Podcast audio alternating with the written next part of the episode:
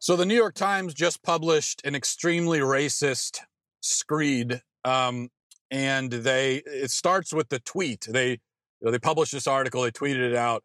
The tweet that um, accompanied the article said, "New Hampshire is 94% white. It is now trying to figure out how to change that." And the article itself is is fantastically bigoted. So I want to just read you the first few paragraphs of this article just so you can fully comprehend the racism that we're dealing with here. So this is what it says. Catalina Celentano used to hold training sessions for hospital workers in Lynn, Massachusetts to familiarize them with the cultures of patients from Cambodia, Russia, and the Dominican Republic. When she moved to New Hampshire, she suddenly found herself in an ethnic vacuum. Now, maybe we should pause there for just a moment. An ethnic vacuum. So what? She she went to New Hampshire. And she discovered that the people in New Hampshire have no ethnicities. That there are there are no ethnicities. It's a vacuum of ethnicity. So these are these are human beings who are walking around and living, and they have zero. So where did they come from? Did they sprout out of the ground? Did they fall from the sky like uh, like dewdrops? What happened? No, no. E- even white people have ethnicities. T- to insinuate that white people have no ethnicity is just it's it's not only insulting but it's crazy. It's like when you hear it's like when we we hear uh, well there are people of color and white people. It's no i i have a color also. I mean it might be a lighter color but i definitely have a color. I'm not i'm not colorless for goodness sake. I mean if if you came to earth from like an alien planet and you didn't know anything about the human species and, and then you started hearing well there are people of color and then white people I, would imagine so what I what, what I would imagine are like normal creatures who have color. And then I would imagine white people as being these translucent, colorless monstrosities walking around where you could see their bones through their skin because they have no color. Um, it just, it doesn't make any sense. But that's one thing. At least that's kind of a figure of speech. I understand.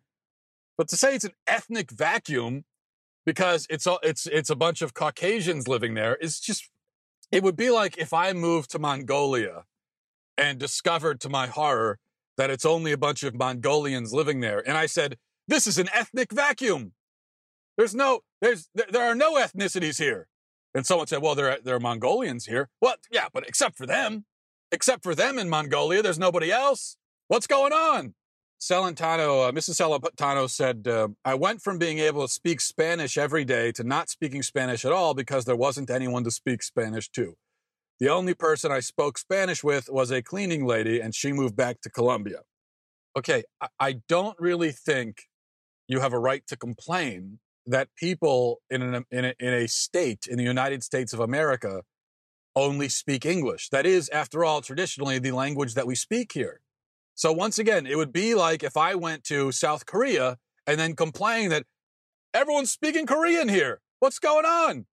I mean, back home, back back home, I, I spoke English every day, and then I moved to I moved to South Korea, and I haven't spoken English in days. What's happening? I don't understand. What could have possibly happened? What what change occurred? I'm so confused. Whatever whatever happened to the whole I I guess we've completely done away with the idea of assimilation at this point, haven't we? Of course, we we did away with that a long time ago. Now we don't even pretend. We don't even pretend that assimilation is the goal. So that we're actually now writing articles lamenting the fact that a, uh, a native Spanish speaker moved to New Hampshire and has to speak English. God, God forbid she had to assimilate in one in, in the most basic way of speaking the language that people speak there. The article now let's get to the really racist part here. It says New Hampshire, like its neighbor Vermont and Maine, is nearly all white. Shame on them. Shame on them for being all white. How dare you? This has posed an array of problems for new arrivals who often find themselves isolated and alone without the comfort and support of a built in community. It also posed problems for employers in these states, um, where it could be a barrier to recruiting and retaining workers of different ethnicities and cultural backgrounds. The issue prompted about 100 business leaders, government officials, and members of nonprofit organizations to meet Thursday to search for ways that New Hampshire, which is 94% white, might lure other racial and ethnic groups. which by the way is kind of just creepy to speak of luring racial groups. We've got to lure some racial groups in here, you know, cast out the, the lure and reel them in. Now, so that we can really conceptualize how racist this is, let's just imagine for a moment that we made it, we, we changed a couple of words in those last three paragraphs. Just change a couple of words around and let's go back and read it again. And let's see if we can really see the racism this time. All right. So imagine if the article said this instead Detroit, like Atlanta and Birmingham, is nearly all black. This has posed an array of problems for new arrivals who often find themselves isolated and alone without the comfort and support of a built in community. It also posed problems for employers in these states, uh, where it could be a barrier to recruiting and retaining workers of different ethnicities. The issue prompted about 100 business leaders, government officials, and members of nonprofit organizations to meet Thursday to search for ways that Detroit, which is 83% black, might lure other racial and ethnic groups. So change just a few words and suddenly it becomes extremely, extremely racist. All you have to do is just swap out the race that's being discussed for a different race. And all of a sudden, the racism just jumps out at you. And it's actually, I should amend that. It's, it's not that it becomes racist all of a sudden when you change out uh, uh, white for black. It's that now the racism is apparent to even the most obtuse observer. It is obviously racist to treat the preponderance of a certain race in a certain area as an objective problem. It is racist to look at the percentages of, of different, of, you know, to, to, to look at a certain race and say, oh, they have a majority percentage. Let's try to lower their percentage just for the sake of it, just because we want fewer of those types around here. That is the definition of racism. It is racist to treat a certain race as if its existence in an area is a problem.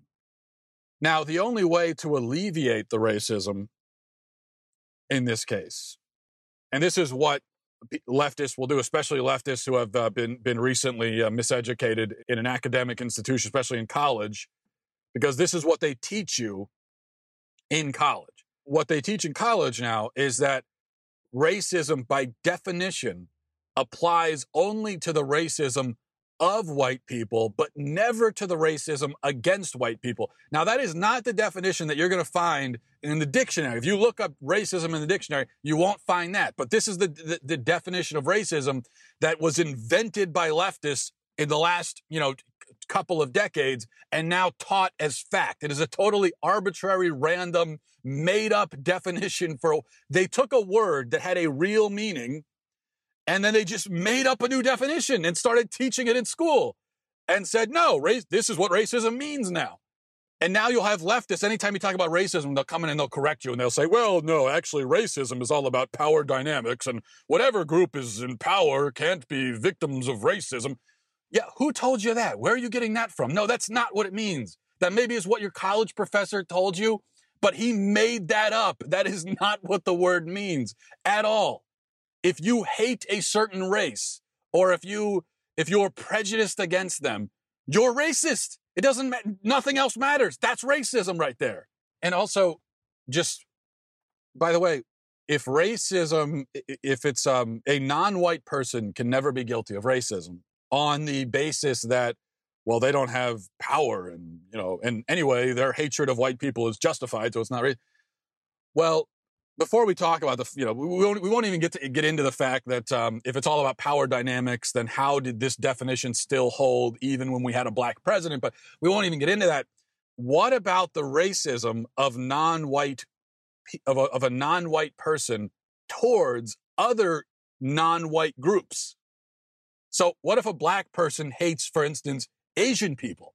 Is that also not racist? Or I, I guess our nation's uh, university professors will tell us that that doesn't exist. There's no racism there. Racism was a, is an invention of white people, and uh, it, it, it doesn't exist anywhere else in the world, apparently. Now, a couple other points I want to make here. First of all, let's talk about diversity. Organic diversity that is, diversity that happens naturally over time, is fine. It's a fine thing. I wouldn't even call it good. I'd say it's, it's fine. It's like just sort of neutral. There's nothing inherently problematic with a certain race being the majority in a certain area. So there's nothing wrong with that. If you go to a town and it's just a bunch of white people, that's fine. It doesn't matter. They're just people living their lives in a place where they want to live. Now, if they ex- if they had a rule that they excluded other races or they other people of other races and ethnicities tried to move in and they were chased out of town, well, that's a problem. But um, that's not the case in like New Hampshire. If you go to New Hampshire and you go to a small town in New Hampshire, you find a bunch of white people. They're not chasing anybody away. It's just they're living up in the mountains in New Hampshire, and that's just nobody else has thought to move there and live there. So it's not a problem. So we can't say, well, you know, it's a, we could improve this area by adding diversity. You're not going to improve it. I'm not going to say I'm not saying you're going to make it worse either. It's just it does it, it's just a it's a lateral move. So you had a bunch of people with a certain skin pigmentation, and then you brought in other people with with darker pigmentation. It's okay, f- great, fine, okay. You, you didn't improve it. It's just they're still just people living there. That's all. But again, it's fine. On the other hand, engineered diversity the diversity that happens when social engineers look at a place and say, there are too many of this kind of race. That is bad. Okay, that's a very bad form of diversity.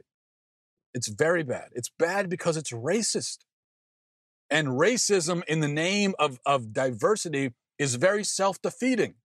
And it's also bad because of the arrogance involved. I mean, think of the arrogance of the government officials who sat down in New Hampshire and said, there are too many of, of this sort of person. We, we need to bring in a particular percentage of these other kinds of people. That's what we need to do. Who are you to determine that? Who puts you in charge of that? What do you mean there are too many of that kind of person? What scale are you using? Who appointed you arbiter of these things? What do you mean too many, too few? Based on what standard? And how is that any of your business or any of your concern? It's not. It's not your job to organize the racial makeup of society. That's not what you're supposed to be doing.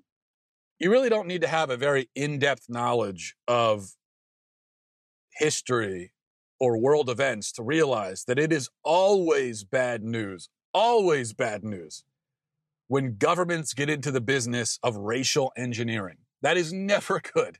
Nothing good ever comes of that, ever. Second thing, this stuff, this uh, this nonsense, like what we're talking about here with um, the New York Times and New Hampshire, this is partly where white supremacism comes from. Okay. Now, obviously, white supremacism is a bad thing, just like racial supremacism in any race is a bad thing. But so this is not obviously about justifying white supremacism. It's about pointing out that white supremacism and white racism, which certainly does exist, is a social phenomenon with various roots. And this is one of the roots. Now, the primary roots are bad home life, bad parenting, lack of moral formation. I think anytime you have racist people, that's going to be a, a big part of it, maybe the primary part of it. But when you've got a white kid with that kind of background and he emerges into a world where his race is treated like it's something he should apologize for, where his existence is seen as a problem, as a thing that has to be corrected. And he's told that like he doesn't even have an, an ethnic identity whatsoever. He, he is a vacuum of ethnicity. You're trying to drain his identity from him then he's going to understand I'm like a little bit ticked off about that, and maybe more ticked off than the average person, given the fact his that he's has a bad home life, no moral formation, so on and so forth.